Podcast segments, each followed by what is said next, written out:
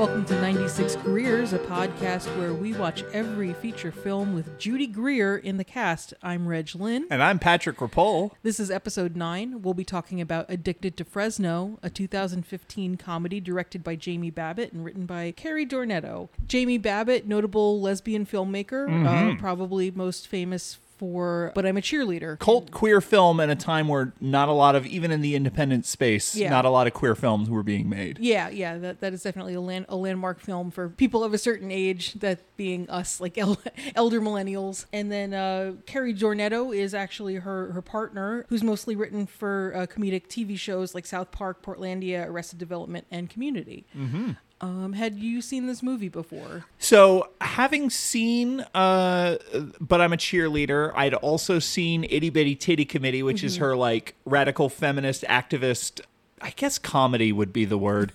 uh, and I'd also seen The Quiet. Uh, Jamie Babbitt was one of those names that would pop up, and I would be like, oh, I guess I should watch a Jamie Babbitt movie. I didn't actually like any Jamie Babbitt movies, and I and I because she's and because of identity politics, I'd be like, feel guilty about like, oh, I can't not like the movie by the lesbian who made But I'm a Cheerleader. Mm-hmm. Um, but I, I frequently was just like not into her stuff, so I had seen most of the films that she had worked on up to a point, but I did not Uh, feel obliged to like keep going or whatever. So Addicted mm-hmm. to Fresno came out in like twenty fifteen after all of that, and mm-hmm. uh, just did not uh, and hit my radar really. I had seen But I'm a Cheerleader, um, which I'm a fan of. Right. It's got that it's it's very campy and stylized and over the top, which is something that I like in my humor.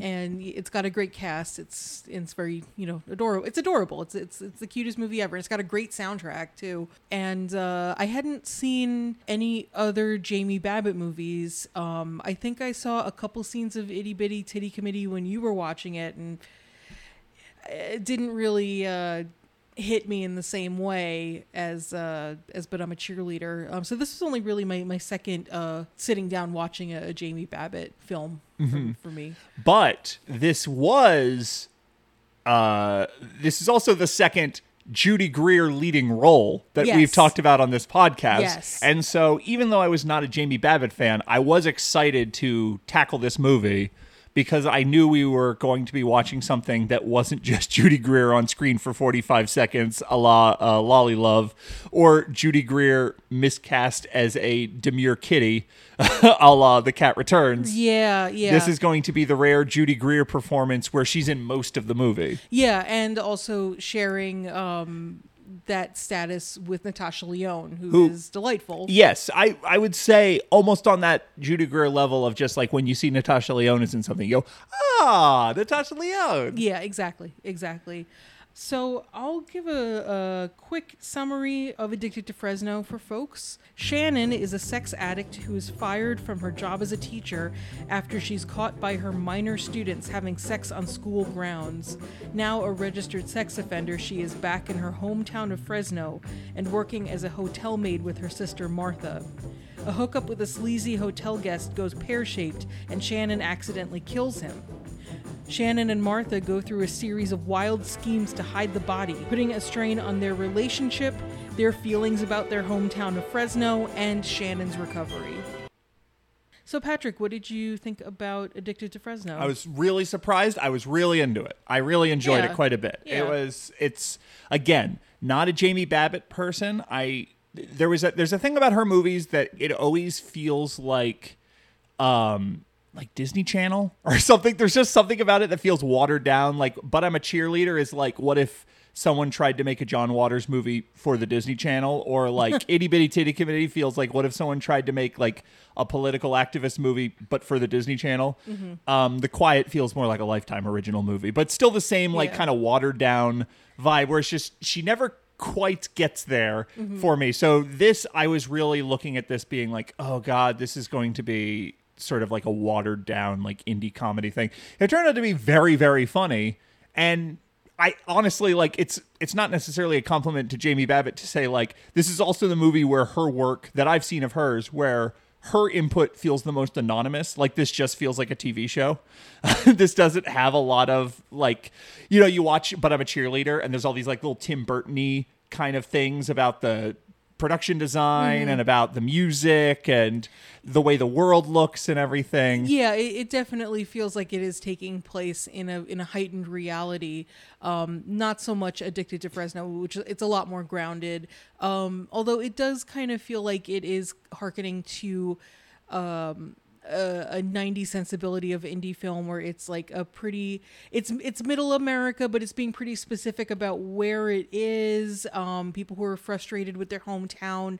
Um, siblings who have a prickly relationship, and of course like a like a caper that kind of, you know, goes off the rails. It's it's definitely the sort of thing you would have seen in Sundance at Sun at the Sundance Film Festival a lot in the nineties and the early aughts and stuff. It also uh, has a lot of Coen Brothers to it, yeah. where it's like two idiots get uh, in over their heads with a crime, and then just things snowball from there as they try to deal with the problem. Yeah, it reminded me a bit of like Happy Texas. Yeah, yeah. There's a there's a Happy Texas vibe. There is uh, there's a Harold Ramis movie from like two thousand five called The Iced Harvest that is uh, similar to this, where it's like, how do you deal with a dead body in the mm-hmm. middle of this uh, small town where everyone knows your shit? Mm-hmm. Um, and so it, even though it wasn't like it didn't have a lot of personality, it didn't have like a lot of identity the way that a But I'm a Cheerleader did. Mm-hmm. It was just like a very efficient uh like it is just about the performances and the jokes, and the performances are all good, and the jokes, like the writing is actually very sharp. Um, I had not seen any other movies uh, that had been written by uh, Carrie Dornetto. I don't know that she's written any other movies. Um, but you get, like, when you when you look up her T V credits and you see Community and you see yeah. Arrested Development and you see yeah. South Park, you're like, yes, this is all there. Yeah. I, I believe she won an Emmy for Portlandia for her writing on Portlandia. Portlandia so. is another one. Yeah. Um, so the thing that actually surprised me is that early on you understand uh, that, yes, this is going to be a dirty comedy where there's just a lot of like uh, dirty jokes, and it's just like very aggressive, bad taste humor. And, you know, Judy Greer's character specifically is just constantly saying, you know, sexually inappropriate things or whatever mm-hmm. at, you know, in her place of business or whatever. Yeah. Um, the thoroughness with which the character's relationship mm-hmm. is actually written, and how that evolves, and the backstory, and like how they deal with each other, and the things they don't say, and all that. That was the stuff that actually really surprised me. Mm-hmm. Um, they do they do have a, a more complicated relationship than you would expect for this kind of movie, and it is um, something that is Uh, that they take the time to look at directly, especially towards the end of the movie after things like kind of have gone off the rails. Um, you know, they, they do take the time to kind of look at their dynamic, and it's it's not as simple as, uh, you know, Martha, Natasha Lyonne is the goody two shoes, and uh, and Judy Greer playing Shannon is the fuck up. It's it's not that simple, um, which was uh, surprising, especially considering the beginning of the movie where they're very diametrically opposed. I think it's interesting that they're playing against type, too. Yes, that surprised um, me as well. Judy Greer's uh, Shannon is like is very salty, very cynical, very defensive, and Natasha Lyonne is is more sweet and gullible, um, the, I, optimistic. I feel like it is only Jamie Babbitt who sees this in Natasha Lyonne. Everyone else cast Natasha Lyonne as like world-weary cynic who mm-hmm. has just like a cigarette dangling Like dangling out of her mouth, and mm-hmm. who has seen it all before and knows mm-hmm. all the answers to everything. Mm-hmm. Like even in nineteen ninety-nine, if you watch like American Pie, the, mm-hmm. the character Natasha Lyonne plays in that movie is just she's just the one everyone goes to for sex advice, because she just seems to have an aura of like, yeah, yeah, of course, here's what you do if you want to have an orgasm while the guy's going down on you. Like, like so it it's just not how people cast Natasha Lyonne generally. Right. Um, but in But I'm a Cheerleader and this, she is just so bubbly and sweet and like happy-go-lucky and enthusiastic, and she's employee of the month at this yeah. hotel she works yeah. at and everything. She's, and it's important to her too. Yeah. She wants like that status means something to her, and she wants to keep it. She goes, I got my own home. That's my America dream. Like she's yeah. she she seems somewhat uh, content living mm-hmm. in Fresno, which is I've never been to Fresno. It is depicted Uh, by everyone who talks about it as just this like absolute nothing shithole where nothing happens. Yeah, yeah, yeah. That's the way that it's constantly spoken about in the movie.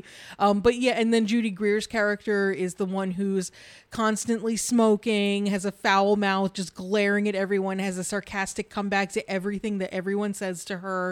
Um, no pleasure in anything she does. No. She she just looks for the worst part, like the worst angle of every situation she's in. Mm-hmm. In the last episode, we were talking about how in uh in Lolly Love, she's only in the movie for such a brief time, but she does bring this sort of um, crassness to her role, and um, yeah, yeah, just lack of moral fiber, but really like relishing in it. And and it was interesting to um, watch these movies uh, back to back, um, focusing on on her and kind of, you know, see like like little hints of that, and then have it really open up here where it's not just about like like you know. satire of uh, of people who live in Los Angeles, and it's really about someone who is uh, you know struggling with sex addiction, and uh, whose um, whose struggles have have led her to like a really difficult place in her life, and is just giver of zero fucks about anyone or anything. Like it, the only the only joy she seems to get at all is like what, the moment where the woman who works at the front desk, who takes the time to like run her down and be like, "Oh, you don't remember me from high school." Um, I don't, oh shoot, I don't have this actor's name in front of me, but she is one of the many people in this movie uh, who, oh, Jessica Saint Clair, yeah. uh, who plays the woman who works the front desk. The, the the real strength of this movie is that like every ten minutes, there's a new hilarious supporting character. Yeah, a lo- lot of good bit parts. Just like a bit part will just pop up and you'll be like, oh, it's, and like in a normal movie, that's you saying, oh, it's Judy Greer, but instead mm-hmm. it's like, oh, it's Jessica Saint Clair. Mm-hmm. Oh, it's Aubrey Plaza. Oh, it's Kumail Nanjiani. Oh, it's John Daly. You know, yeah. It's like all of these people just keep popping up. Jessica Saint Clair's very funny. She goes, oh, you know, don't remember me from high school, or whatever. And she like, uh, there's a moment where Judy Greer is basically trying to like have the conversation over, and she's like, oh, you mean high school? Okay, yeah, I remember you. She clearly doesn't remember her, mm-hmm. but she just wants it to be over. And they go out into the elevator, and then as the elevator doors close, she reaches to open the doors again to say, oh, I blew your boyfriend. Yeah. And I remember what his jizz tasted like. I blew your boyfriend on uh, at prom. Yeah. And like, so it's like, that's the only thing that she gets out of it. Like that, that's the only pleasure she gets is that yeah, the fact that she gives so fuck, she goes so few fucks, it gives her a certain power over everyone else. Not the character that I was expecting to see uh, Judy Greer play, but she's completely able to uh, to navigate it when she's in fare that is a bit more like nasty. Uh, she does tend to be the one who is just sort of floating on this like sea of cluelessness, or or or just sort of off in her own little world, and, and it's it's not that she's like, she's never quite the innocent one, she's never quite better than anybody else, but she's just sort of the the wild card who's never quite on the same page as everyone else, right? Um, but I mean, in in this, she is, um, you know, very much, uh, you know, seeing what everyone is up to. You know, she's uh, she's scheming, she's um, she's very critical of the people around her, um, which is which is a, a very different dynamic than we're used to seeing. It's it's almost like the privilege of being the bit part mm-hmm. is that you can come in and be zany. Yeah. And know that nothing emotional, like no, nothing about the plot of the movie is dependent upon like anything that your character does necessarily. Yeah. Like the emotional reality of your character. Like, uh, uh, for example, Fred Armisen is like full blown Portlandia wacky. Oh, yeah. Fred classic, Armisen, where it's like Fred Armisen. He's kinda... he's constantly saying these non sequiturs yeah. that are just not grounded in anything, and that's fine because he, it doesn't matter. Um, like he has that privilege of just being like zany Fred Armisen, where yeah. when they when they have the dead body and they bring it to him, they he it just the scene starts with him going, "It's a Dane," and it's like, "Oh, you said it's a great one," and like writing yeah, that out because he he uh, he owns the the pet cemetery and they're trying to dispose of this body by right. yeah.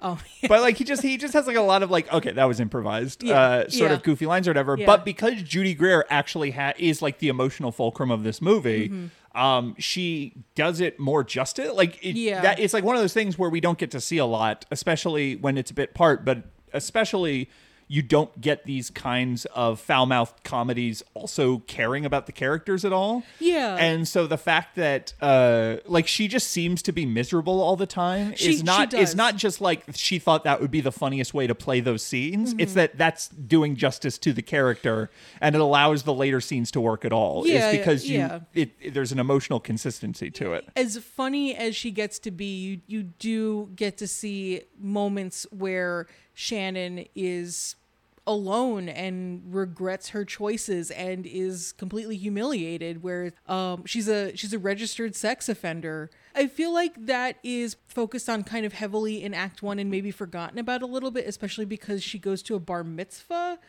later in the movie. But, you know, it, it is it is someone who, I mean, her character is a sex offender because she was having sex with another adult, but minors saw them because they were they were having sex on the school grounds where you she get the feel you get the feeling that the that the movie does not believe that's like a real sex offender. They like they yeah. sort of consider it like what it is, it's a plot point for why she can't go to the police because and why they wouldn't believe her. Right. When right. she ends up killing the guy that she was having sex with. And wh- yeah, and basically why why she has to work as a maid in a hotel with her sister because she can't be near children. Well, that's part of it. The other part of it is thankfully covered in an amazing bit of dialogue uh, that falls into a thing that we love to point out, which is very awkward. Oh, uh, yes. Awkward expositions featuring another cameo, uh, Ron Livingston playing playing a pretty typical Ron Livingston role. He, he, I, I feel, feel like he's the only like act, like well-known actor who pops up and doesn't really make more of his role than necessary. He's yeah, just kind of there. Yeah, he, he's just like he's just like the like clueless white-collar guy. Um, he is uh, early in the film. Uh, she is sexting with this guy, and she goes over to his house and shows up in his backyard unannounced, and it's Ron Livingston comes out and they start dirty talking plot exposition to each other. And that plot exposition is uh he's like, oh, I can't do it right now, my my wife is going to be home. And she goes, I stayed in that hotel room for two weeks, so my sister wouldn't know I got kicked out of rehab for you. And then he says to her, yeah, I'm the one who forged the release papers so the court wouldn't be all over your ass. And then she replies, it was the least you could do. I'm pretty sure therapists aren't supposed to fuck their patients, which is like explicitly in the dialogue they're saying is the acknowledgement that both of them have all of this information already. Yeah, yeah. And it's like the classic, like, why are these characters saying this out loud to each other? Yeah, I, I mean, the, the way that they play it is like, oh, this is this is so naughty. This is like the taboo thing that that's getting us all worked up. But it's like, this is very strange that you would just be saying all of this in this level of detail to each other. It's just, it's just like, It, it is just, we need to get it out. Yeah, yeah. How we, yeah, how else would they? Let's not yeah. waste a lot of time here. Yeah. Um, we got to keep things moving. I mean, like, the pace of this movie is its strength. Mm-hmm. Like, that's part of why they can have a new cameo bit part every ten minutes is yeah. because it's just m- moves really, really quickly. So you forgive it, but uh, I did want to point that out because that is something that we're always looking for is characters uh, just blatantly stating their relationships to each other, to each other. So there is a sense of integrity when it comes to Judy Greer's character okay. and sort of what she's been through and what she, you know, sort of her past and how how much she hates her current situation. Mm-hmm. There is also a sense of uh, integrity when it comes to Natasha Lyonne's character in terms of like there is a simmering passive-aggressive resentment that yeah. she has towards Judy Greer's character yeah. that she is just like, she's very friendly and she's very enthusiastic and she's trying to get her to, you know, come out of her shell and be like, it's okay, let's move on, let's all yeah. everything can be okay yeah. but it's very clear that she is like trying to force this to happen even though she's really fucking pissed about the situation or whatever. Yeah, yeah, there is a lot of simmering resentment where um you know, they're sisters, and we we learned that uh, Natasha Lyonne's character has cared for both of their parents who are deceased. Uh, their mother had cancer, and their father uh, was an alcoholic, which led to his death. Um, you know, and uh, uh, Judy Greer not uh, not having hit her rock bottom yet, not getting the support that she needed, um, was not able to be present to Uh, help. And, and also just, it's generally implied she's a selfish person. Yeah, she she is not the good sister, if you want to be reductive about it. The implication is pretty strong that it's just like, she would hear, because their mom died of cancer. Yeah. And then their and then when their dad was struggling after their mom's death, she would hear of that situation and go, ugh, I don't want any part of that, and yeah. like not be there. So like, There's this there's this interesting, for a movie that is just like full of dirty jokes and just like dick jokes and uh, sort of gross out humor or mm-hmm. whatever. Um, there is a interesting integrity when it comes to the characters.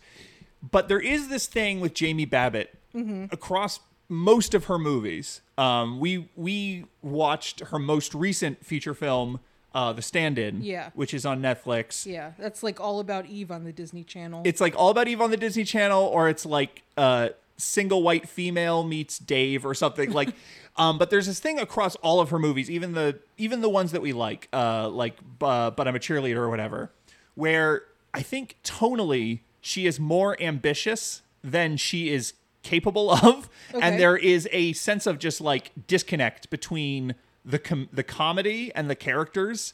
And when it tries to get dramatic, you're like, isn't this the movie that was just being like super campy and ridiculous and silly? And now all of a sudden we're trying to take this seriously. Yeah, that, that's, I, I would say that, that that's true about, uh, But I'm a Cheerleader. My, my one big critique of that movie is that there is a lot of tonal inconsistency where it is it is goofy and campy and irreverent until you get to the romance between Clea Duvall and Natasha Lyonne, which is just treated as the most like tender, beautiful, um, you know, you know, uh, uh, really uh, sincere.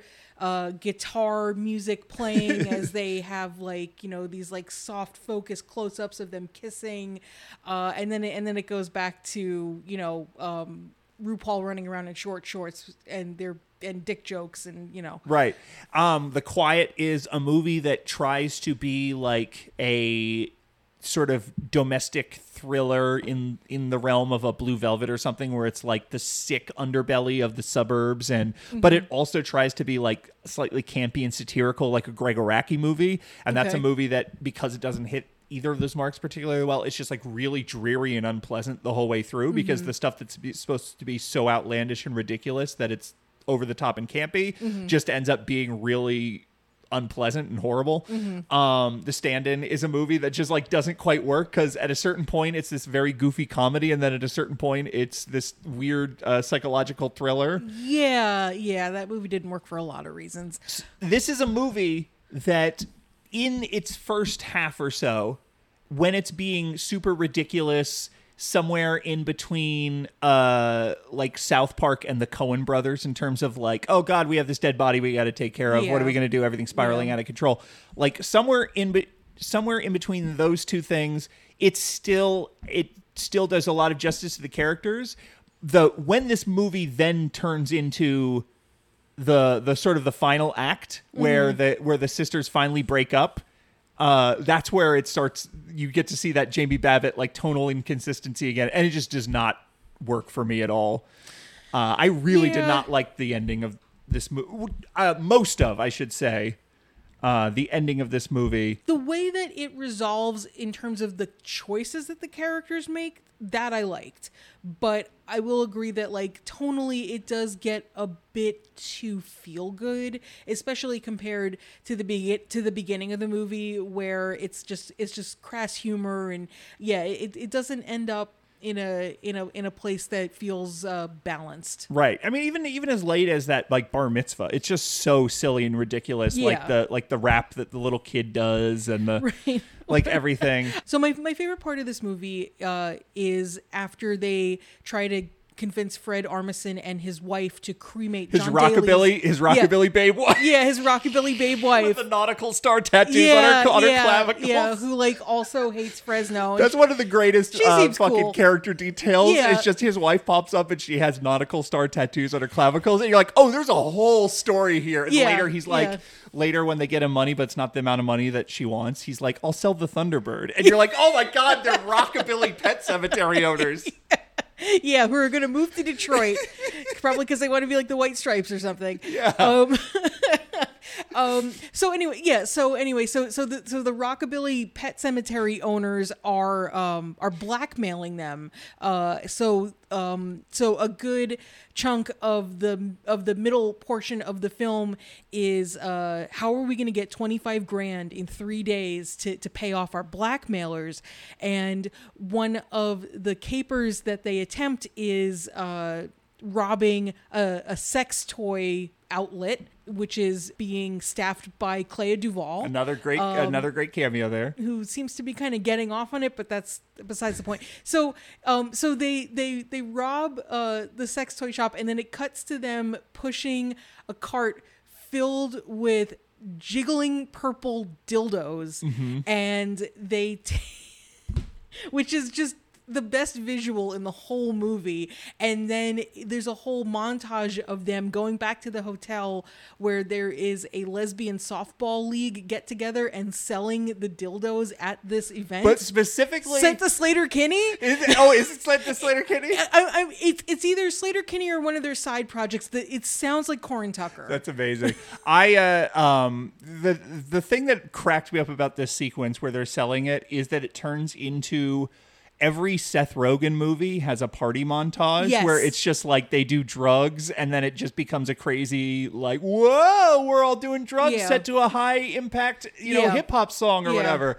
And it's just it just feels like some studio produ- it's like some producer saw the success of Seth Rogen and said, okay, what a com- the it's like what genre like essential genre rules. A comedy is a movie that makes people feel good, like when they watch people do drugs and exciting music is playing. And so it just became a rule at a certain. I like it's like, but this is like lesbians playing with dildos, right? Right. Well, it's like at a certain point, major Hollywood comedies didn't exist anymore. But like in the la- in the waning years, which yeah. this is in, I want to say like twenty seventeen is where you start to be like, hey, no one's really making ma- Hollywood mainstream yeah. comedies anymore. Yeah. Uh, like it just became a rule that all of these fucking movies had to have a high impact uh, music set montage of people partying yeah. and drinking and stuff. Yeah. And the and the dildo montage is is, is that. Yeah, it, it it does the thing where um where instead of short clips it's like uh it's like just photos basically yeah. as though someone had taken photos and was flipping through their Instagram carousel. Look at the crazy weekend I had.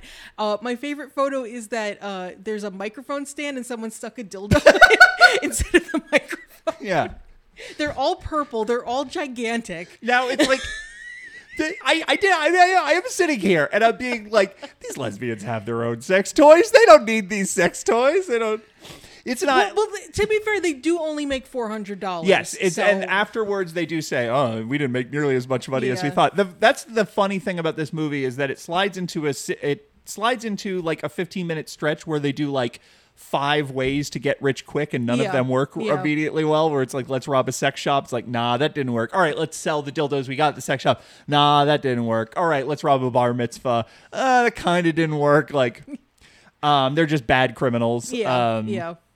And I think that's part of why the movie is paced so well is it never settles into and here's the thing the movie's about which mm-hmm. is like they owe fifteen thousand dollars, so it becomes a movie about them selling drugs, or it becomes a movie about this. It just keeps changing what it's about, um, and the, the consistent thing is the characters.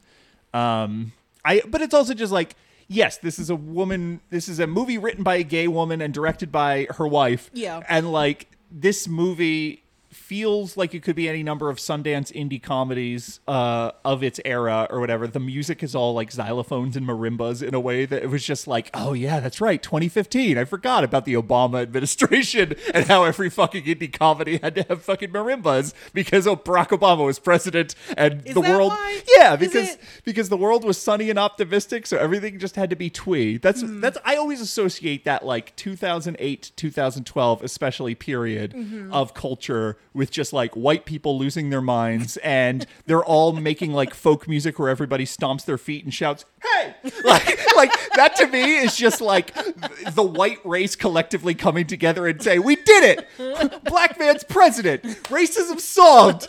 Ha!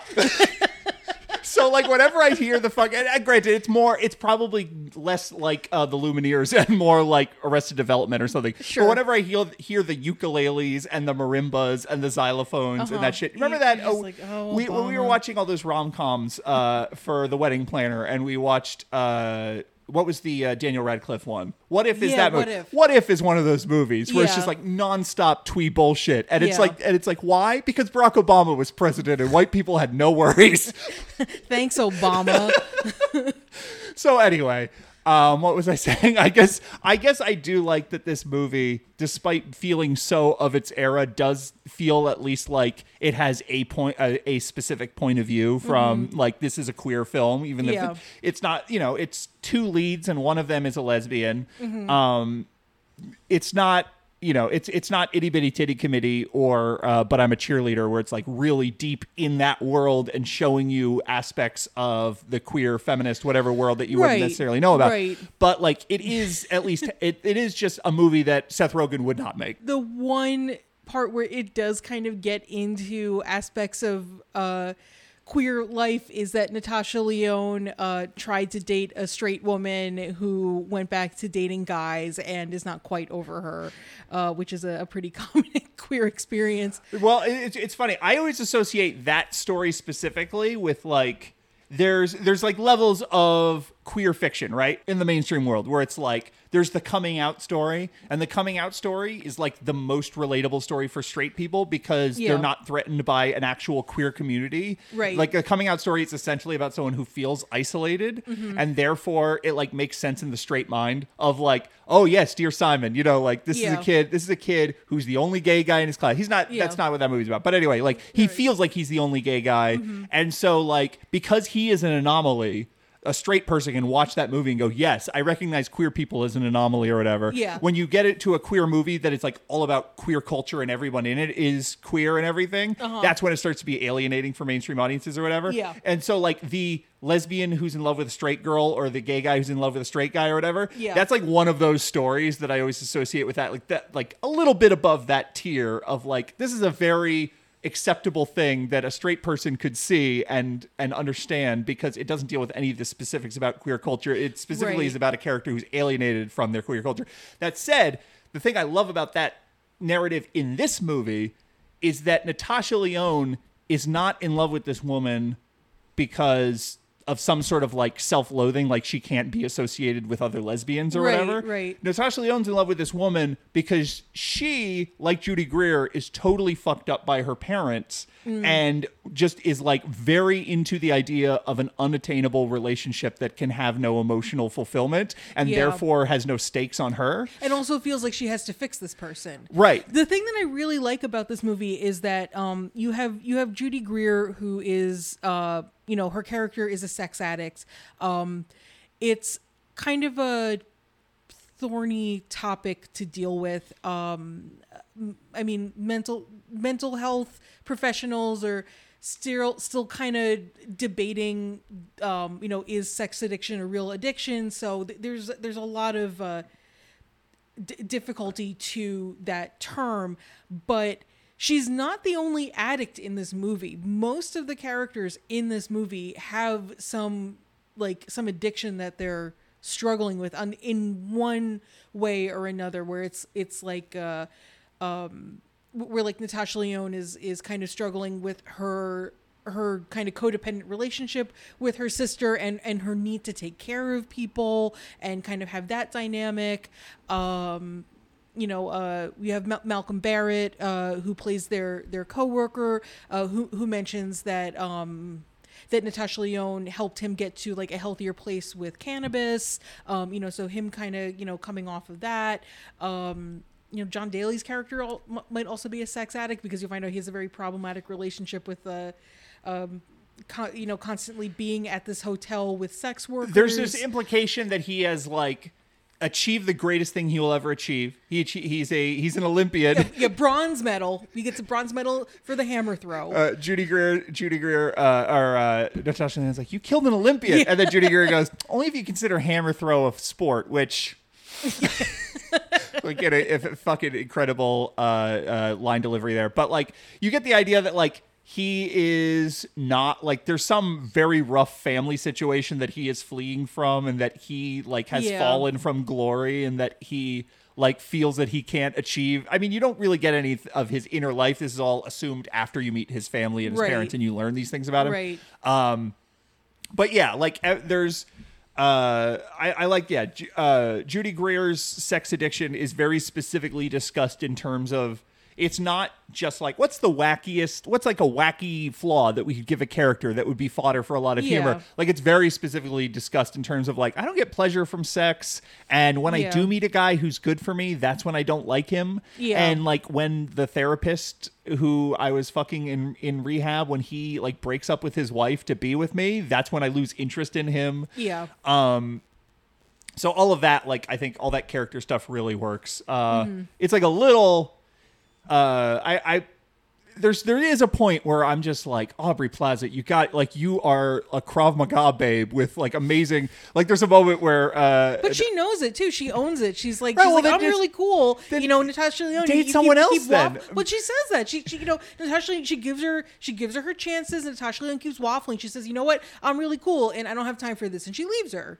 There's a, there's, yeah, I, I guess that moment comes like a scene later than I would have thought for uh, Aubrey. But at, at any rate, yes, mm-hmm. there, there is a, there is a uh, attention to detail given yeah. with the, with these characters yeah. and how they relate to each other. And yeah. there's even a, like a really nice moment, like despite the fact that Judy Greer is just so acerbic throughout this whole movie and just mm-hmm. so nasty and just constantly saying heinous shit. Like there is just like one little moment before the bar mitzvah where she's like trying to fix Natasha Lyonne's very frizzy hair. Yeah. They oh, they yeah. have the little like in joke about Cousin It where Natasha Lyonne combs her hair in front of her head and puts the sunglasses on. Yeah, it's just, it's just like this very sweet thing.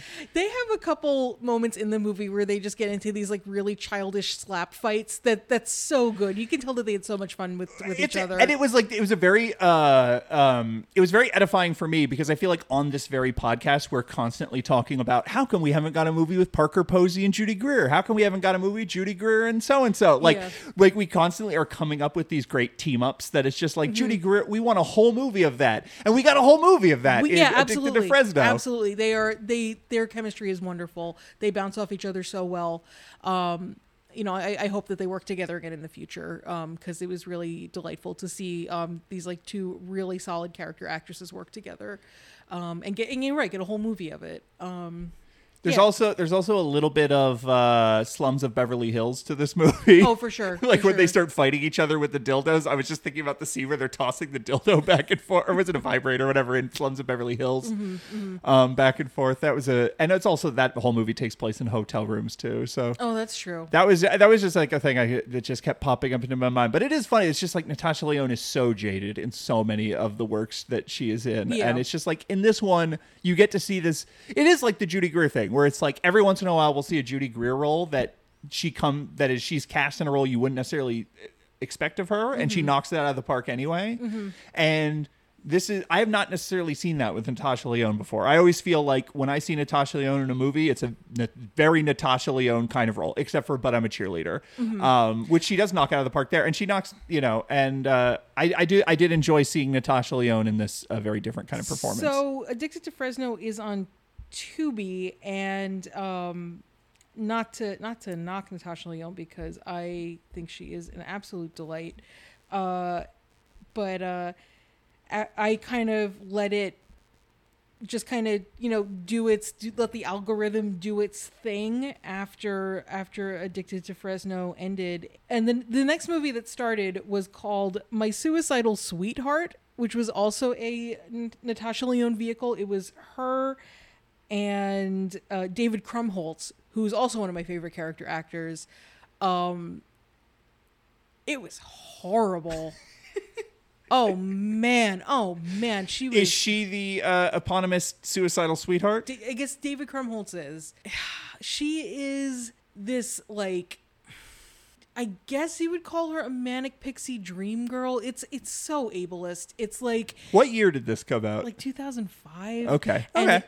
And it, and it's uh, David Krumholtz is this like tortured, angsty young man who, who tries to commit suicide, and and um, he ends up uh, inpatient in a mental health hospital. And Natasha Lyonne is another patient at the hospital, and uh, she is uh, she's having a harder time than than he is, but she's this kind of manic pixie dream girl almost, where, where she's just sort of like out of it on her meds and, and not quite not not quite attuned to what's going on around her, and he just thinks that she's so beautiful and he falls in love with her and they get married. I don't know. I turned it off after like twenty minutes. Well, look, it was really gross. If it's Tubi, um, then it was just as likely that the next thing they would have played is In Memory of My Father. You yeah, know what I mean? Like, yeah, you can't hold true. that against Natasha Lyonne. No, no, no, no, no. no. I mean, I mean, yeah, I mean, I, I guess it's like, you know, when you're a working actor, you just kind of,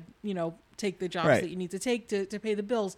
Um, but it, it, it was just weird to see her just play this character who's very like, like, you know, quiet and and sleepy and kind of supposed to be like very angelic and kind of beautiful in this like creepy passive kind of way. I do She's never think of Natasha Lyonne as passive. It's, yeah, it was it was uh, um, a, a misstep.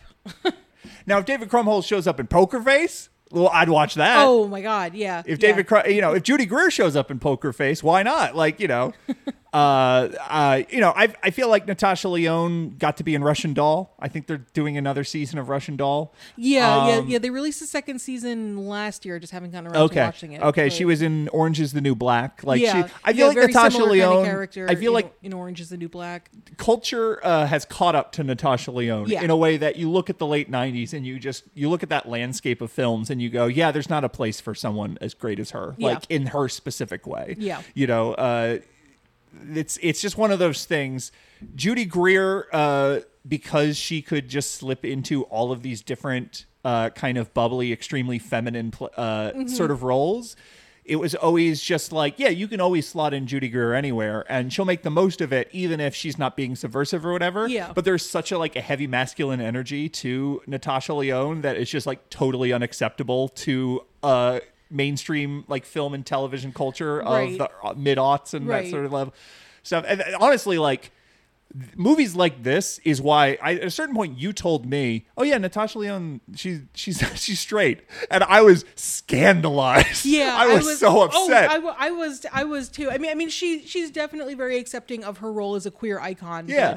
But, uh, I mean I mean she was friends with Doris Wishman yeah, for God's yeah. sakes, the um, director of Dildo Heaven. I, I mean I yeah, I. I'm pretty sure that I read a quote from her where she identified as straight. She and Fred Armisen were uh, were partners mm-hmm. for many years. There's a lot of a lot of the people who pop up in this movie. If you start like packing who else, like, oh yeah, Cleo Duvall, that makes sense because yeah. Jamie Babbitt, and yeah. you're like, oh yeah, Fred Armisen, that makes sense because she wrote for Portlandia, yeah. you know, Arrested Development, this that, yeah. you know, like uh, it, you get the vibe that like the way a movie this low budget has the cast it does is just that it's like, oh, because everyone was just friendly and enthusiastic yeah. and willing to work for scale. Yeah, yeah, exactly. Um, but uh, Natasha Lyonne, uh, still gay in my heart.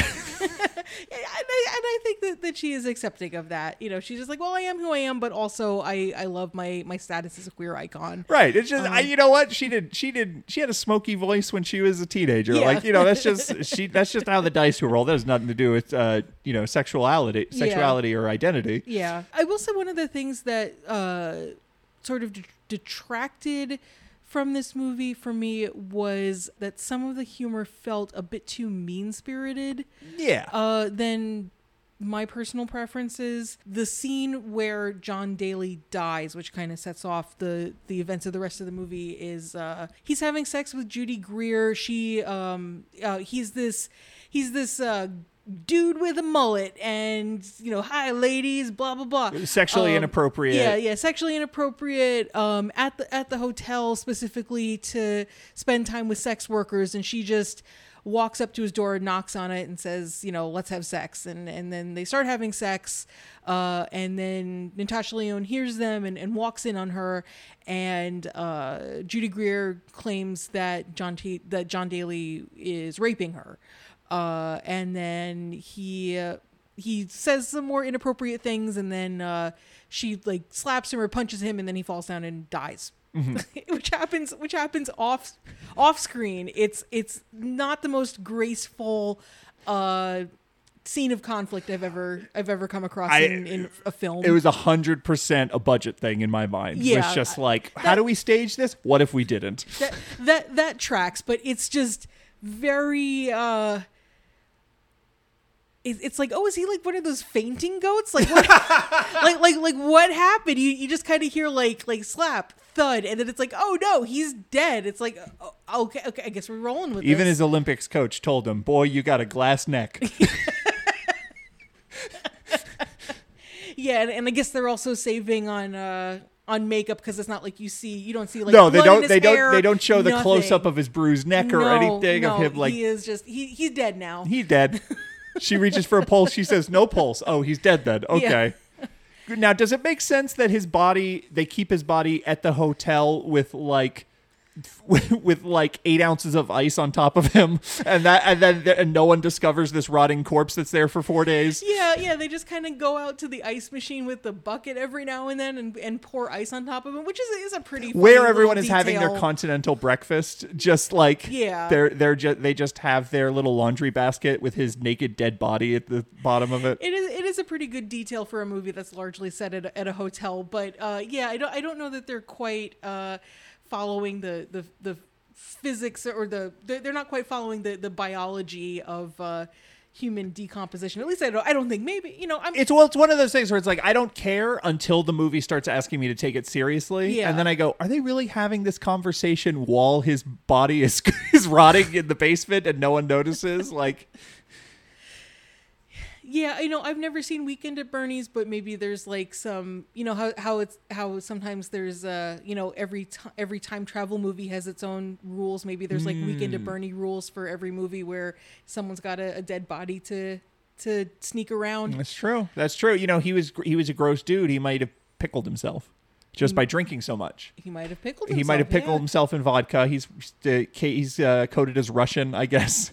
But they go to yeah, his. yeah. It's it was the one, weird Molly Shannon performance where she's like doing half of a Russian accent. Yeah, she she John Daly's character is named Boris, and and uh, Molly Shannon is his sister, and and they have elderly parents uh, who she's speaking to in a foreign language that we never know what it is. That's true. That's true. It's it sounds Eastern European to my ears, yeah. But it could be any number of languages. Yeah, yeah, and and who's to say if it's, you know, an actual? I mean, I mean, we couldn't tell.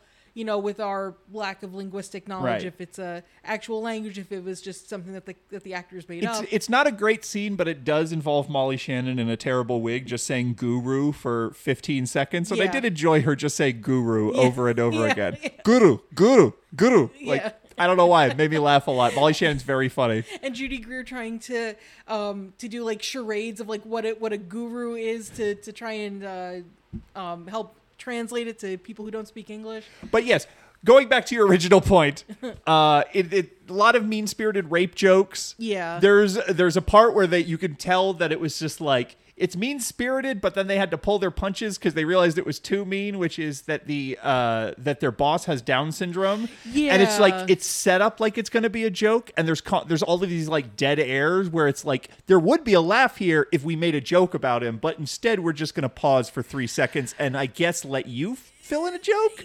Yeah, that...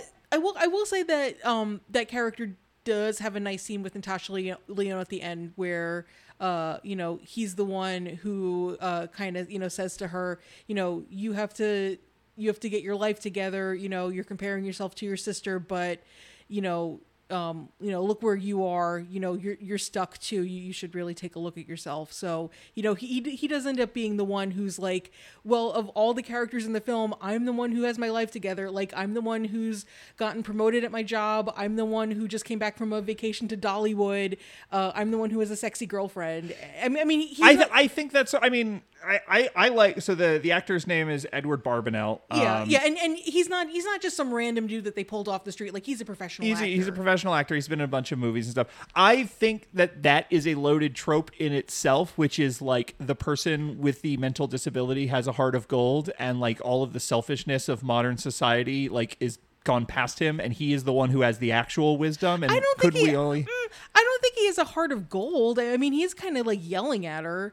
Um, he does almost fire her. So I don't. I don't think he is as. Uh, I, I mean, I mean, I mean, yeah, he is playing into the trope of like, of like the, the person with the disability who is like hardworking and has achieved. So he is kind of inspiration porn, I guess. Right. But and but I, it almost to me, it's like the trope is this is the one character you wouldn't expect to have words of wisdom, yeah. but guess what? In this movie, he does. Yeah. And like that, I've just seen that a lot in yeah. a way. Like I, I've also, I, I'm also a, a listener of the podcast Just King Things, where they talk about the books of Stephen King in publication order. And guess what pops up a lot in the books of Stephen King? Oh yeah, I yeah, I don't think I don't think he's as bad as like as like a a developmentally disabled character in a Stephen King novel is. That's just I, I just egregious. I just see I just see the through lines there. It's sure, it's, sure. it's not. I mean, like I said, like it's it's not in bad taste because they don't do it. But like the uh, there, yeah, there's a random in, scene where he just like walks into. Uh, one of the empty, like, yeah, he's he's the he's the the supervisor of the housekeeping, executive maid, yeah, the executive maid, and he walks into an empty hotel room, and then he looks at his watch and says, "Oh, it's lunchtime," and turns around and leaves, and it has nothing to do with anything. You think to yourself, like, "Oh no, he's gonna bump into the two sisters with the dead body." He doesn't. Like, well, I think I think the implication is he's about to discover, and then he changed, and then he goes, "Oh, never mind, it's lunchtime," because he gets called up to that room to investigate where the guy died. Um, so, I, but I think he ends up in a different room. I think it's staged poorly, but I think okay. that's supposed to be the it's room. Be I think the, the idea room. is he's supposed to find evidence, but. Oh, uh, never mind. It's lunchtime. But then there's like there's also the scene where it's like, oh, you're just lucky you got the job because he thinks sex offender is someone who fights sex crimes. Like there, yeah. there's still jokes that like in yeah. a way that, and just in general. I think the idea is if you have an atmosphere of mean-spirited comedy, you create the anticipation yeah. of when the developmentally disabled person shows up on on screen, yeah. there is the tension in the audience of, oh, what joke are we going to do? Yeah. And then when you don't say it, you're still like getting the laugh and the awkward tension from that audience. Like you're right. still like milking it and being exploitative in a way yeah, without yeah. without... going all the way into something that's just totally unacceptable in, you know, in twenty fifteen or whatever. So it's, but like, it's, so to me, like it, that all just contributes to the mean spirited atmosphere of the movie. Mm-hmm. Um, I, which is like, I, I like really dark comedy. I like comedy yeah. where people are horrible. Like, I think one of the fun- funniest movies I've ever seen is Killing of a Sacred Deer, the Yorgos Lanthimos movie, which oh, is just like one of the movie, bleakest things yeah, ever. Woof. Like, so like, it's, it's not necessarily that. It's that, um, it's that you have to commit to that. Like, you yeah. have to say, this is the movie we're making. Yeah. And when you get to the scene where he, it, it feels like they're pulling the punches or whatever, or when you get to like the sort of gooey emotional Uh, resolution of the movie at the mm-hmm. end, that's when you start to go like, really? Then what was all the shit about like her, the person who works the front desk is too stupid to know how to give a blowjob or whatever? Like, very weird. Like, oh yeah, just pretend it's full of yogurt. Like, very weird sequence. That also felt like a scene that they wrote it at a certain point and they were like, this is too sexually graphic. We can't actually have them simulating fellatio. So we, we walked up to that line. I don't know. Um, I will say, uh, as there, the movie opens with uh, Judy Greer sort of. It's basically a. I bet you're uh, Judy Greer in prison. She's in line, mm-hmm. you know, walk into the lunchroom or whatever. Mm-hmm. You just see her in line with a bunch of other prisoners, and it's her, and she turns back and she looks directly into the camera and she gives the camera a smile. And right. the implication to the audience at the beginning of the movie, not having any context for this, is like she's like such a bad girl, and ain't I a stinker? You know, like you know, right. I I ended up in prison and I'm happy and I'm glad I was. And and but the voiceover when, is something about like like your sister's your best friend, but. She'll drag you down. Yeah. Something um, like that. So there's something cynical about it. And the fact that she like le- looks back at the camera and smiles, it it creates this feeling of like, oh yeah, this is about a character who's just like really cynical and terrible mm-hmm. and doesn't care about how she hurts or whatever. I will say, even though I didn't really care for where the movie ended up in its sort of final fifteen, twenty minutes or whatever, uh-huh. that final moment where you actually get the context of her looking back and smiling, it kind of got to me. I, fo- I, I found it very sweet, and I I, I found it yeah. very moving. Yeah. Um, I, I don't like the actual final line of the movie, which is like, P S I hate you, which means I love you like a sister. I yeah. think that was a corny line or whatever. But yeah. like the context of her looking back and seeing her sister walk away, right, was, and like realizing that she finally did something unselfish for once in her life, like that was actually a little moving. Yeah. Granted, the guy, he's a creep, uh and basically the movie takes great pains to say, oh yeah, like everyone in his life is happy that he's dead now. Yeah.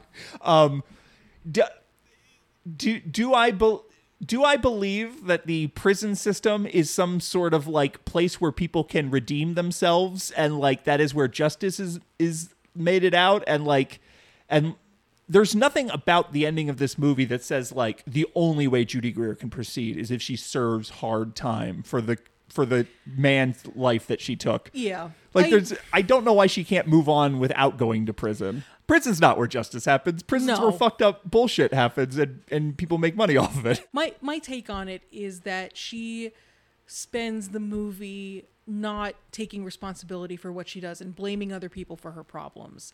Um, that's seen to seen as like the one of the main symptoms of her addiction, of the struggle that she has, is that is that she doesn't she has no accountability for what she does, and that is her taking accountability. That is her um, owning up to the consequences of her actions, um, and not letting her sister take the fall. Was her sister going to take the fall?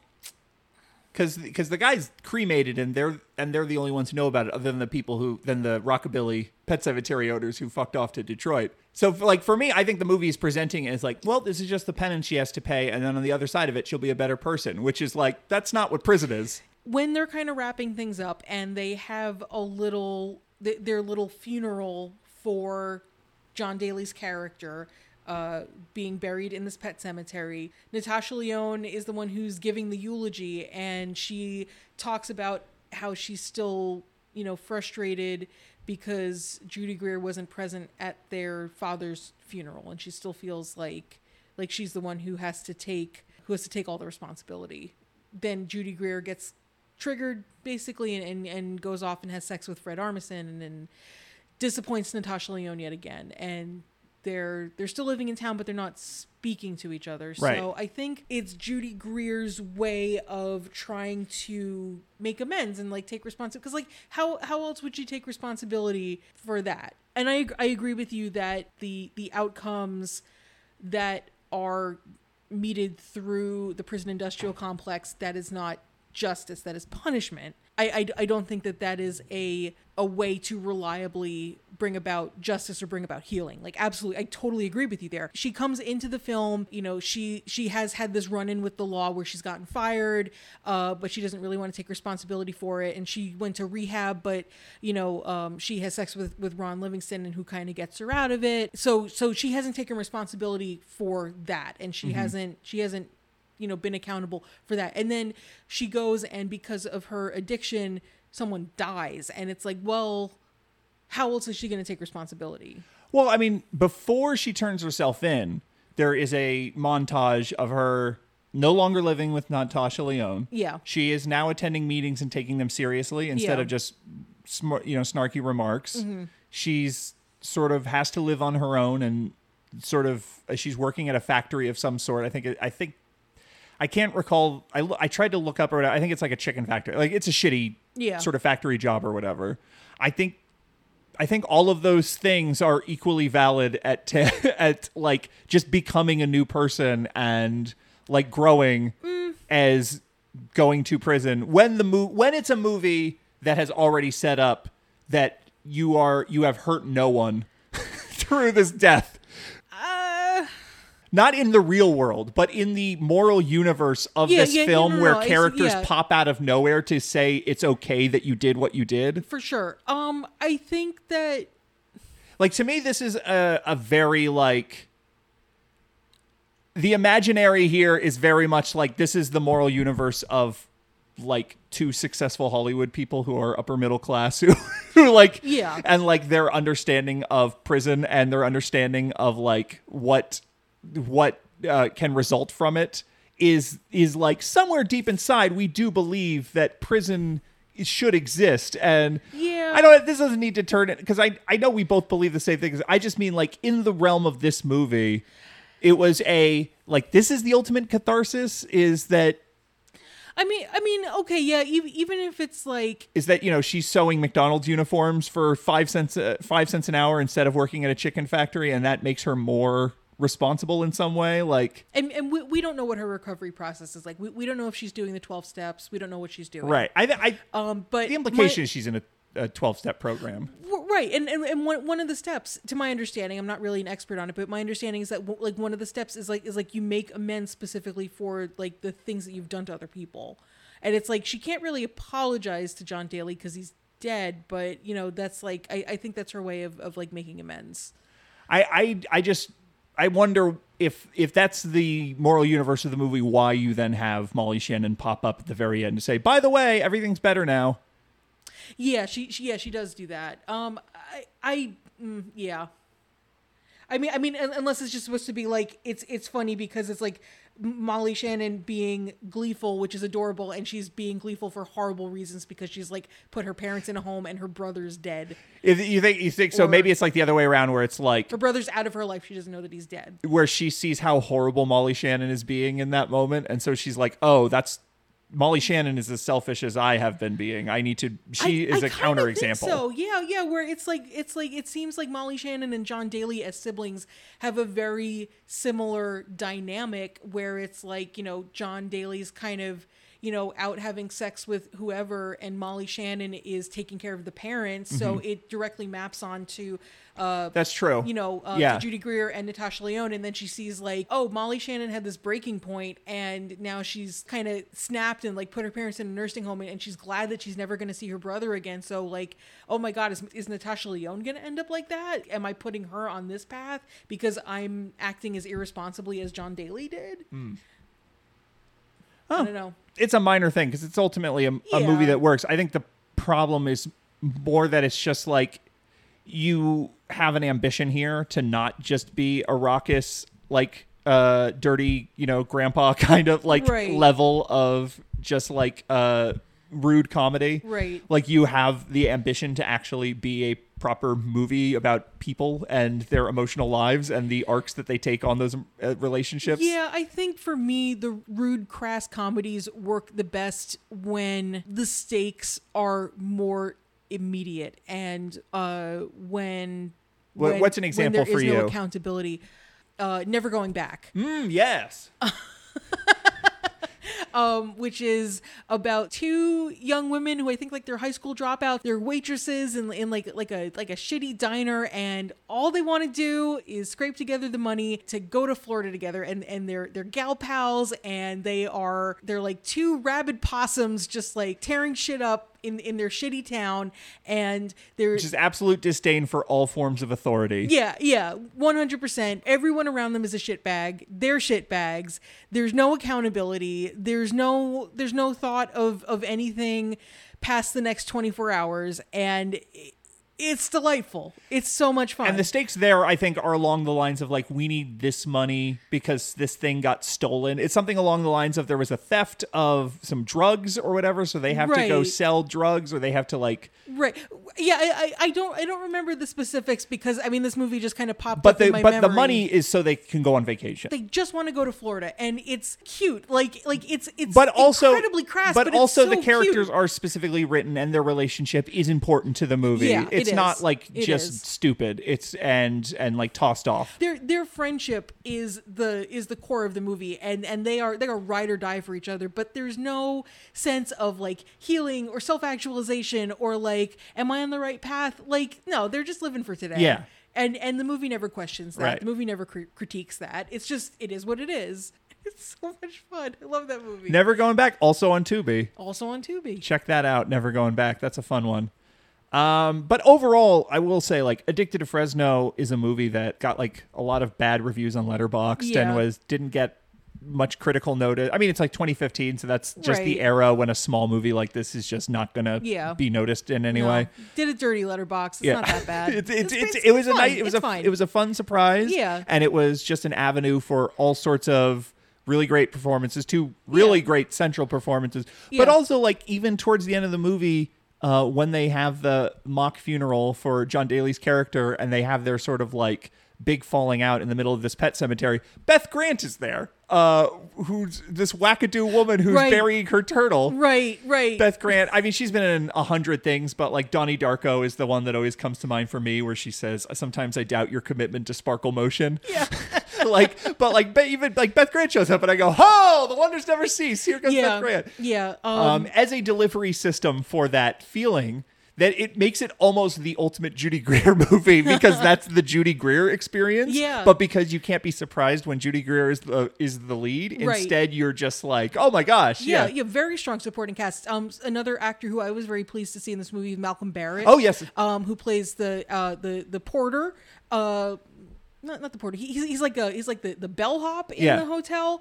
Um, he's delightful. Terry's. The ter- the ter- yeah, he, he's a he's he's the straight man in, in the, the prepping for Terry's, which is like the best Key and Peele sketch. Um, he's, Better Off Ted. Was yeah, the... yeah, Better Off Ted, um, which is a show that I like again, again with sort of the, the twee campy humor. Put Malcolm Barrett in more things. That's, Agreed. That's my take. I think Malcolm Barrett's very good. Uh, you know, the thing about Malcolm Barrett in this movie specifically mm-hmm. that I thought was impressive about this movie is a lot of these movies that are crass and are built around uh, sort of outrageous, inappropriate humor. Mm-hmm. They every character speaks the same way. Mm-hmm. Like if you watch like a Rob Zombie movie, those movies are so vulgar. And every single character, whether it's like a police sheriff or a teenage girl or a hardened criminal uh-huh. or a trucker or everyone, they all speak the exact same. They're all like, "What the fuck you fucking thinking about, you fucking piece of shit?" And but uh-huh. and then like in this movie, like there's a lot of that humor. But it's just because Judy Greer's in most of the scenes. Yeah. It's not actually how everyone speaks. And right. like Malcolm Barrett pops up and he has a totally different energy from yeah. everyone else. And yeah. it's like, and part of it is you learn his secret. He's just like, well, I smoke before and after work and he's fine. And it's like, he also hates Fresno, but instead of just like freaking out about it, he just writes bad poetry about it. Yeah. Which is like, that's yeah. a very healthy, like writing bad poetry is a very healthy way to deal with things. Yeah, he's Granted, very charming. His poetry, yeah. It, it does feel like uh, Twitter hashtag jokes more than it feels yeah, like poetry. Yeah, it does. It does. Um... But but yeah, it it is still like, like a little like like breath of, of fresh air. Yeah, I, I mean you, you you just have so many strong character actors in this movie. Um, I mean I mean if, yeah, there, there is going to just be that variety of tongue. I mean you have Kumail Nanjiani, um, you know who who just does his his thing and he's just sort of in his. Kumail Nanjiani talking about Oprah is something I didn't know I needed until I like that. It's again, it's like Kumail Kumail's origin story, even though it takes place in Fresno, is that he's from Chicago. Because like that to me is an essential part of the Kumail Nanjiani origin yeah, story. Yeah. The, oh God, there's just something about him. Even when he is like, even when he Kumail Nanjiani is playing a character who is, uh, in a. A like, like a like a sex addicts anonymous meeting talking about his rock bottom. He just brings this smarminess that I wait till you hear my rock bottom. Is the is the like it, the way he talks about like you don't have as great of a rock bottom as mine because you weren't as high as me because yeah. I was I worked for this close Oprah, to Oprah Oprah yeah. Fuck. Oh, oh man. God. Yeah. Ne- he, oh my God. I, I never fail to crack up when, when he just has that little like self-satisfied kind of. Mark Paul Gosselaar. That's yeah. Zach Morris from Saved by the yeah. Bell. Oh my God. He's so good. Um, another, another Portlandia uh, name that got in this yeah, movie. Yeah. I didn't. I I, I was checking uh, the different specific episodes. Now, the way T V writing works is that there's a writer's room, but only one person gets credit per episode. Uh-huh. Um, so, like, just because Carrie Dornetto gets uh, credited with certain episodes of television doesn't necessarily mean that those are, like, her sole right. creative output or whatever. But I was looking up which episodes of Community she did. And she did the uh, um, Goodfellas parody, the Chicken Fingers one, which is, like... I think that's, oh, that's, a good that's one. Widely considered like, oh, that's the part where people sort of caught on like, oh, it's this kind of show. That was like yeah. an early, like a season one episode that yeah. was like sort of set the stage for what I would I would be very surprised. I would be very curious to see if she wrote any of those classic Kumail Nanjiani Portlandia sketches. Oh, yeah, maybe. Because that to me is like Kumail is very funny in a lot of things, like that smarmy uh, customer service uh, face that he does in Portlandia, yeah. specifically whether he's working for the bank, like the bank loan sketch, or that fucking waiter that he does. Craig's Squawk Talks. Oh, man. That to me is the pinnacle of Kumail Nanjiani as a comedic force. Yeah. It's a fun, it's a good movie. Addicted yeah. to Fresno, especially... Yeah. Especially doing this podcast, yeah, you have to go into so many of these movies with low expectations. Yeah, yeah, they're really all over the place. Um, they were all over the place, but like they frequently don't utilize Judy Greer as well as this movie does, right. and like what, going into this movie and realizing not only is Judy Greer great, which I can usually count on, mm-hmm. but like so many other people around her are great, and that the movie is so well paced, and that like yeah. despite uh, it being a, a, a style of comedy that I can very easily find off-putting, mm-hmm. um, like it, it does that pretty well too. Like I was, I, w- I was, I was very happily, I was very pleased with uh, Addicted to Fresno. Also going in with kind of low expectations, especially based on the Letterboxd scores, but I don't always agree with Letterboxd. So yeah, it was, a, it was definitely a, a pleasant surprise. You had fun watching it. Uh, just remember, if you're staying at a hotel or motel, tip the housekeeping staff. Those people work really hard. Yes. So now it is time for us to move on to the other segment, mm. uh, where we come up with fun, and I'm saying that with air quotes, discussion questions. They are fun. No air quote. I wasn't doing air quotes there. They are fun. They're pretty fun. They're I had a, I had fun. a pause after mine as well, and that I feel like that's the audio equivalent of air quotes. They're fun. They're fun. They are fun. We haven't done any air quotes on any, any of these. You will all have fun at this next part. Don't turn it off yet. Don't turn off the. Don't turn off the podcast. Don't do what? You're driving. Keep your hands on the wheel. Anyway, we have the most delightful time asking each other whimsical questions uh, related to Judy Greer, related to the movie that we just saw. Why don't you go first? Sure. Now, this one is related to Judy Greer, not the movie we just saw. But uh-huh. given that this is a movie uh, about character, like with a bunch of great bit parts and a bunch of great character actors in it, Um, including Natasha Lyonne, who we liked a lot. Yeah. So, so one of the th- bad things about having a podcast is that you get podcast brain poisoning, and you start coming up with other concepts for other podcasts yes. you could be doing, because it's fun to have like a long-term project. Um, it's much more fun to have a long-term project than to do it. Yeah. And so yeah. it's it's much more fun to come up with podcast ideas than actually do them. So I was like, if we were going to come up with another sister podcast to this, uh-huh. where we covered the career of a Uh, prolific character actor, mm-hmm. um, and all of their films, who would be a good choice? Uh, and so I thought this segment could be called Premiere of a New Judy Greerless Sphere of Movie Souvenirs.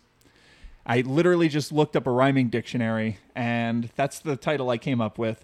We're going to come up with uh, potential uh, other actors that we could do this style of podcast for. You have a very angry face. I'm going to say it again.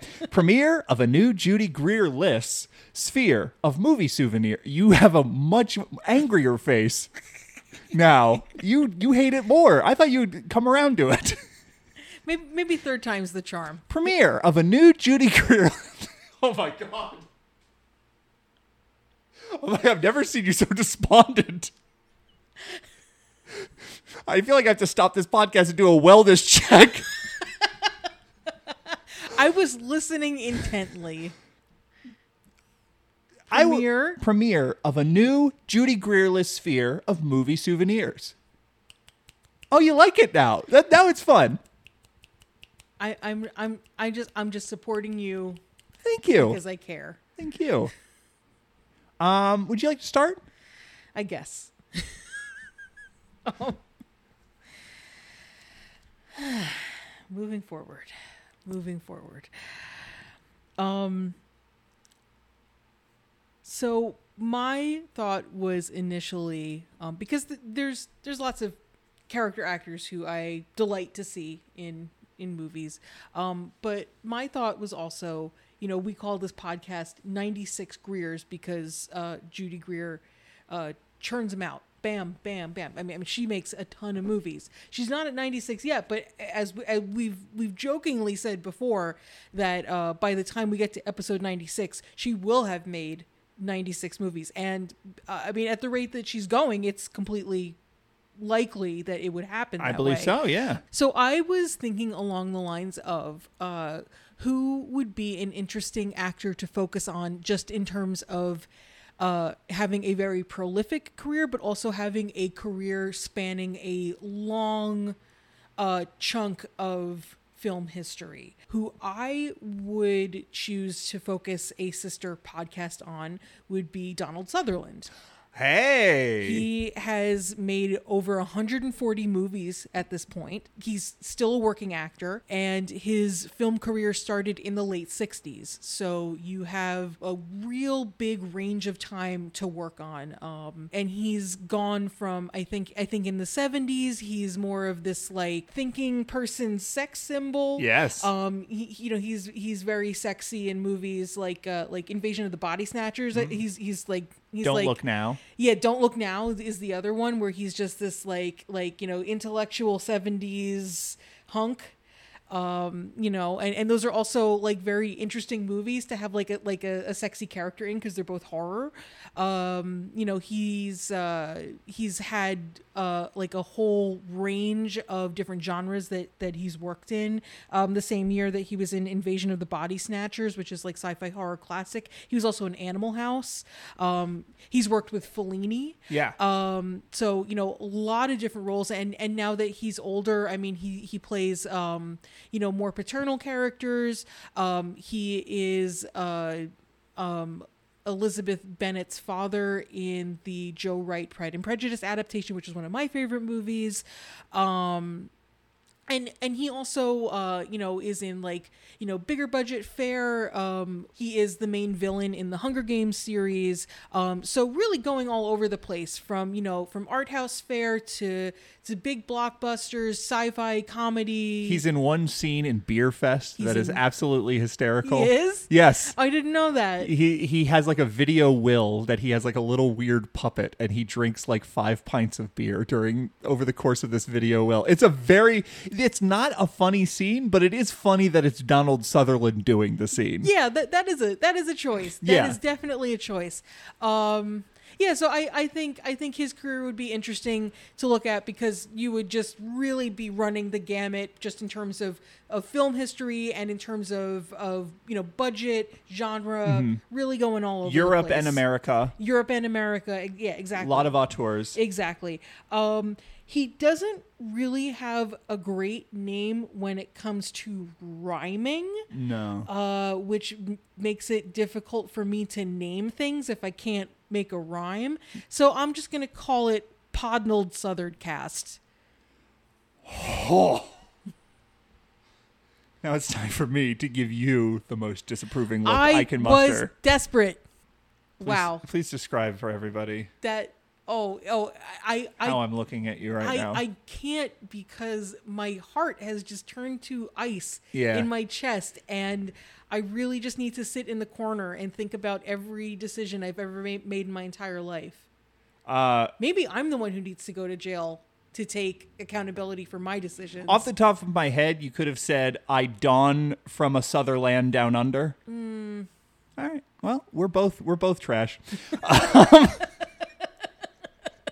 I, I like yours specifically because it is a different stretch of time than Judy Greer. Like, Donald Sutherland's still making movies, but when you mm-hmm. think about the heyday of Donald Sutherland, you are thinking about the seventies and yeah. eighties. Yeah. Um, and so that would that would be a more interesting uh, companion because mm-hmm. it's does, there's not a lot of overlap there. One thing I will say about um, this podcast is that um, Judy Greer's career... Um, definitely falls within my comfort zone when it comes to discussing movies. I mean, I mean, late nineties to present day. Mm-hmm. Th- those are the films that have come out in my lifetime. For American-made movies, it's uh, it's like a time period in culture that I understand because I've lived it. Um, so I think if it was a Donald Sutherland podcast, a, a good chunk of that would be quite challenging for me to, to get out of my own lived experience and to think about, well, what would it be like to see this movie in the seventies and sure. the sixties and the sure. eighties? Um, for me, I was trying to think about someone who is the literal sort of equivalent of Judy Greer, whereas okay. Donald Sutherland is a, mostly leading roles, I think, for most of his career. Mm-hmm. Um, I guess I guess not this sort of latter stage of his career. Once he became the paternal figure, he is more in the supporting. But a lot of his career is he's the lead of MASH. He is the lead of Invasion of the Body Snatchers. Mm-hmm. He is the lead of... Um, so I was trying to think of who is someone who always pops up in a wide variety of very different kinds of movies, both highbrow and lowbrow, um, who is never the lead, but nonetheless, you're always glad to see them. Um, and so I thought Luis Guzman would be Ooh. a good counterbalance to Judy Greer. I think one thing that we've sort of discovered uh, when you look at a lot of these roles of Judy Greer's is that, like, Judy Greer makes the most... She, Judy Greer does more with the script than is given to her, because mm-hmm. often what is given to her is she's the mom, or she's the wife, mm-hmm. or she's the nag, or she is, like... Irri- irritating white woman, like mm-hmm. some way, and she's the person who comes in and makes them memorable. Mm-hmm. Um, and I think Luis Guzman, a lot of his career, especially early on, was just like, he is the Latino gangster, he is the cholo, he's dealing drugs, yeah, and he has an energy to him that he would take these extremely stereotypical roles, and you instantly are like, no, no, no, no. That's not uh, that's not a Latino. That's like that's not just a, a cholo who's selling drugs. That's Luis Guzman. Yeah. yeah, yeah. He has like a single scene in this really terrible Christopher Walken movie I watched recently called McBain, where the, it's like these Vietnam vets who all get together to rob a bunch of drug dealers so that they can like do a coup in South America. It's called McBain? It's called. It's literally called it's, McBain. And it's a serious it movie? Pre, it predates The Simpsons McBain, I believe. Oh, okay. okay. Uh, it's nineteen ninety, so like... Speaking speaking of The Simpsons, yeah. I'm sorry. I, I discovered when I was trying to make my decision for this that uh, Donald Sutherland played a character called Homer Simpson in a movie. Before? Yeah, in like the seventies. I love it. Um, Day of the Locust, I think it was called. Oh, that we got to watch that. That movie is... His character's name is Homer Simpson. That movie's fucking wild. We got to watch Day of the Locust. Okay. Day of the Locust is... You remember the... You know the Damien... Chazelle movie that came out last year, Babylon. Oh, that's yeah, like, uh-huh. oh man, the roaring twenties, like right, silent right. film era Hollywood is fucking right. nuts. Day of the Locust is like the original, like out of control. He, I can't, he's Homer Simpson of that. That's so funny. Yeah, yeah. Um, so like Luis Guzman has a single scene in McBain where like he's a drug dealer who gets robbed, and he just has a monologue that lays out the entire like corrupt world of like, oh yeah, it's okay to deal drugs here and here. It's like, it's okay for pharmaceutical companies. It's not okay for me. You uh-huh. this, this. Uh-huh. And it's just like, it's this meat-headed, like total dumbass movie. And then like suddenly Luis Guzman shows up and is the most interesting thing in the entire movie. And then he's gone. But he's also like, he's the guy who gets cast in a bunch of early Soderbergh movies. He he's also the guy who gets cast in a lot of Adam Sandler movies. Yeah, you know, he's he's someone who is in Magnolia, but mm-hmm. he's also in like a lot of Netflix Adam Sandler bullshit. Mm-hmm. Uh, and and I don't think he, I don't know if he ever had a lead role. I'm sure he at some point he's had a lead role, but there's no memorable ones that come to mind. I can't think of anything. But every time you see Luis Guzman, you go, hey. Yeah, it's oh Luis yeah, Guzman. I love when he shows up in movies. He's and, great, but like, but he just because he can be in these like multi-million dollar blockbusters doesn't mean that he's not going to show up in like the direct-to-video sequel to Carlito's Way, where it's Carlito's daughter. Like, and that to me is the Judy Greer thing. It's like Judy Greer will be in a tiny, no-budget movie yeah. just as much as she'll be in Ant-Man. Yeah. Um. So I thought this podcast, because you need a musical title, like ninety-six right, careers, right. I thought more Guzman than Guzman. Because uh, I'm a White Zombie fan. Okay, that's good. I like that. I like that. And it's also like even more Guzman coming in every yeah, week. You yeah. got a new episode. More Guzman than Guzman. And no one's as Guzman as Guzman. No, no one, one, no one doesn't could, like him. No, no one can be more Guzman than Guzman. Yeah. Yeah, yeah. He, he he just ha- he just has that energy, and he has that look, and it's just so singular. Remember that part in Magnolia where he realizes that the kids are all ringers and they're way smarter than he is, and he just sort of goes, "What the fuck?" I don't know if he actually swears on T V, but there's just a definite moment where he gets really mad that he realizes he's on T V specifically to be made look ridiculous against these whiz kids in the uh, game show section of Magnolia. He is so funny in that movie. I wish he and Paul Thomas Anderson did more work together. I think well, just Paul Thomas in... Anderson just went in a different direction. Yeah, you couldn't have put him in Licorice Pizza. He could have put him in. You're right. That I was like, about to say. You couldn't have put could him in been, Inherent Vice. He could have been in Inherent Vice. Yeah. Uh, I mean, I'm not asking for Luis Guzman to show up as like some sort of Spanish Duke in Phantom Thread or whatever. Yeah, no one's gonna buy yeah, that. No, no, but like. Come on. He doesn't have to be the king of Puerto Rico in There Will Be Blood, but you could put him in let Licorice him, Pizza. Let him buy a mattress. Yeah. I want to see Luis Guzman walk into frame. Everyone go, oh, it's Luis Guzman. And he goes, hey, it's a waterbed. And then it just cuts to an entirely different scene, and we never see him again. Yeah. That's enough. That's yeah. all I need. We have another segment. We do. We do. So we've watched Addicted to Fresno. Mm. Uh, we have... fabulous Judy Greer. Some would say iconic. Yeah. Now, in an ideal world, Judy Greer would be in the upper echelons of celebrity, and, and she would be a real cultural fixture. And sometimes when you're a cultural fixture, you get your own theme park. That's true. I'm calling this Judy Wood. And my question is, if in the best of all possible worlds, Judy Greer has her own theme park, what would be something in the park that would be Addicted to Fresno themed? So for me, I've, I I recently listened to a podcast where they sort of laid out there's like two kinds of theme parks generally in uh-huh. America. And one is the Six Flags, which is we have these rides and these rides are proprietary Six Flags rides. And you go here to go to these specific roller coasters. And then the other one is Disney World, where it's like we are creating a guided experience where we're simulating worlds. And it's uh-huh. it's about the theme. And no individual ride is really the attraction. It's the overall experience of traveling through spaces that is the thing. And I thought the Six Flags thing would be less interesting for this. So we're going to assume that that uh, Judy Wood. Um, by the way, there is a scene in this movie where their where their boss, the executive maid, just got back from Dollywood. Right. So right. I think that's probably why it was in my brain. But. So um, that's it's it's it's apropos. Um, so I feel like if you are doing a Judy Wood theme park that is a, a tour through the career of Judy Greer, mm-hmm. what you're really doing. Is your go? There's a lot of different worlds because Judy Greer is so versatile. There's so many different kinds of movies. Mm-hmm. So like there's rom-com world, and there you can ride the tunnel of someone else's love. Mm. Um, you know, there's indie world, mm-hmm. uh, which is not really its own section, but it's sort of scattered and dispersed throughout the park. In between other sections, you're just constantly seeing little uh, parts of the park. You're like, oh, oh, that's oh, that's right. Judy Greer was in that too, and some of it sh- some of it looks really weird and shitty, and then some of it's secretly the most captivating parts of the park. Yeah. Um, this bench is made out of balsa wood. Oh, it's part of Indie World. Yeah, exactly. But but that but you never but none of it's labeled. You just sort of get to discover those things on your uh-huh. own and be like, a memory of my father. Jesus. Um, you know, there's Horror World where there's a Carrie White dunk tank. I think that would be pretty oh.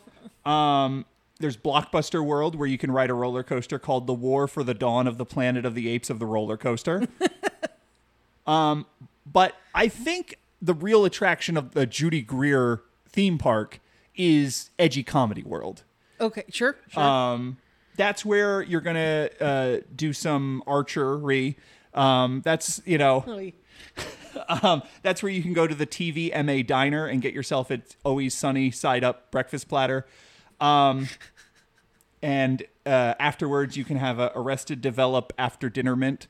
Um, this is the road that we chose to walk down when we named this podcast and all of these segments. No, you're right. You're right. The, uh, the, the, the minute we came up with judicialization, that was the, the point of no return. Yeah. Yeah. We fell from God's grace.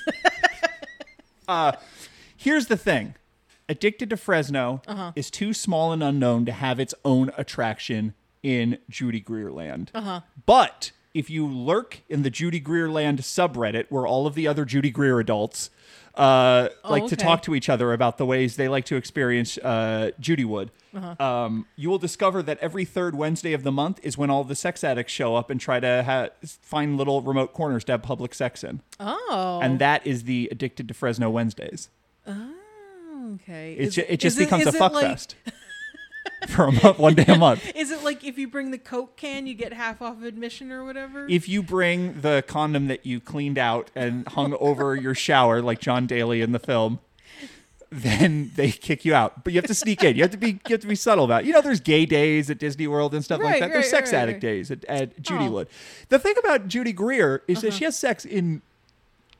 At this point, the movies we've covered, I'd say like half of the movies. Let's see. Uh, she has sex in Good Boy. Yeah. She has sex in What Planet Are You From? Yeah. She has sex in In Memory of My Father. Yeah. She has sex in this one. So th- so um, that's four films.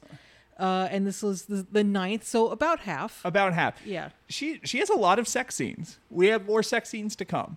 Yes. Um, Or, or you know, in the case of something like Adaptation, she is an object of sexual desire in someone's yeah. fantasy. If not, she also wears like a slamming cocktail dress in this, where her cleavage looks really nice. She looks beautiful in this movie. Not to be creepy, but it's, no, no, it's no, just no. an objective fact. Like, like, like she looks smoking. Mm-hmm. Uh, I was, I was more like, damn, Aubrey Plaza has fucking muscles. Yeah, I did not realize yeah. that Aubrey Plaza was fucking ripped like that. Yeah, she plays a, Krav, a Krav Maga instructor, and she looks like a Krav Maga there's a, instructor. There's a scene at the end where Natasha Lyonne writes uh, Judy Greer a letter and says, uh, you know, I want you to be ripped like Linda Hamilton in Terminator two. Baby got back. Literally, her back. And I was like, yeah, did you see Aubrey Plaza's back?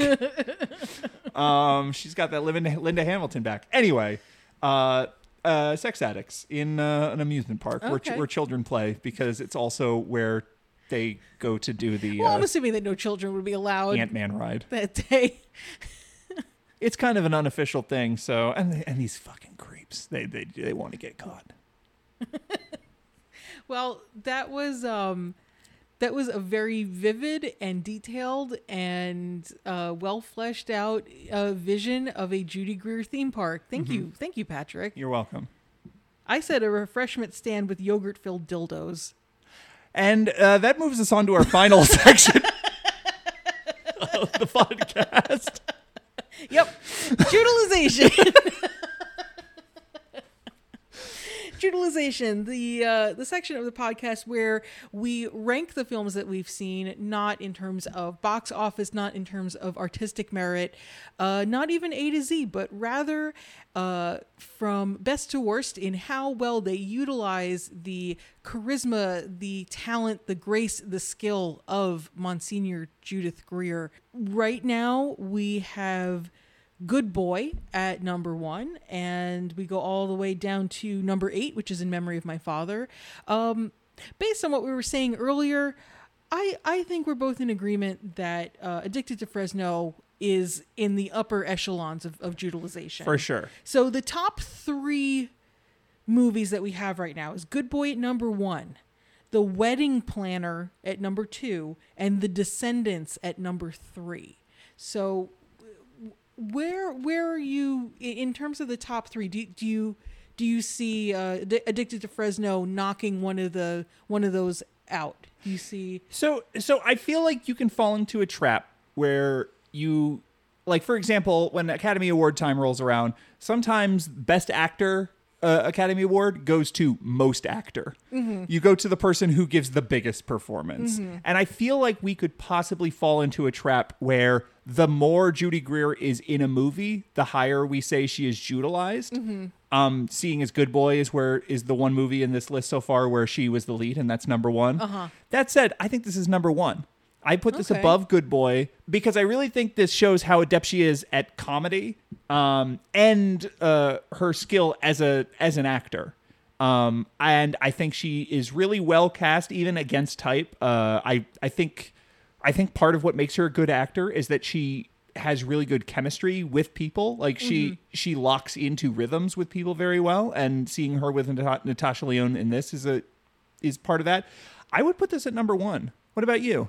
You know, I was tempted to put this at number two because she is playing against type. And I think Good Boy uh, plays to her strengths a little more in terms of the character. I can see that. Um, but I agree with you. I think that uh, I think that Judy Greer is, in essence, what makes her so strong is that she's a team player. She is a a, a strong part of a strong cast, and that is like the, the, the best things that she does. You know, it's it's not it's not virtuoso. It's not it's not a solo. She is part of a barbershop quartet of acting. Yes. And and and she she is the the the meaty baritone of that quartet. Yeah. Um no one else used that metaphor. That one's mine and mine alone to use. I don't think anyone's rushing to use the phrase meaty baritone. I don't think you have to worry about that. I, I, I, I know that it's disappointing that I'm copywriting this, but I'm going to do it. You're as bad as that dude who made my... Cloudgate, who copyrighted the color blue. This is my... This is my meal ticket. Meaty baritone. Meaty baritone. Go to the ninety-six Greer's merch store where we're selling our Meaty Baritone t-shirts. If if you give me twenty dollars a month on Patreon, I will leave you a voice message saying meaty baritone. That's, that's starting to, I'll, I'll be honest. Once you start leaving personal messages of you saying the phrase meaty baritone, it seems more OnlyFans yeah. than Patreon. yeah, yeah, that, that, that, that's fair. I don't, I don't want to break any terms of service. Maybe yeah. it should be OnlyFans. Anyway, um, all of this to say is that I, I think the point that you bring up about her chemistry with Natasha Lyonne and and how um how she can really fit herself into the energy of the movie and understand and, and really like vibe with the movie um and vibe with her castmates is what makes her um such a delight. So uh, I'm I'm going to agree with you. We don't we don't have to we don't have to fish a coin out of the coin jar. We can put Addicted to Fresno right at number one with a bullet. Excellent. Are you going to add the bullet for real? Or are you, are you no, just saying that? No, I'm just saying it. Okay. I'm, I'm, this is just part part of my figures of speech. They're just flowing out of me like a like a, a broken jar of ragu marinara sauce. And, and that also proved why you are the modern Mark Twain. Thank you. Thank you. Broken jar of ragu marinara sauce.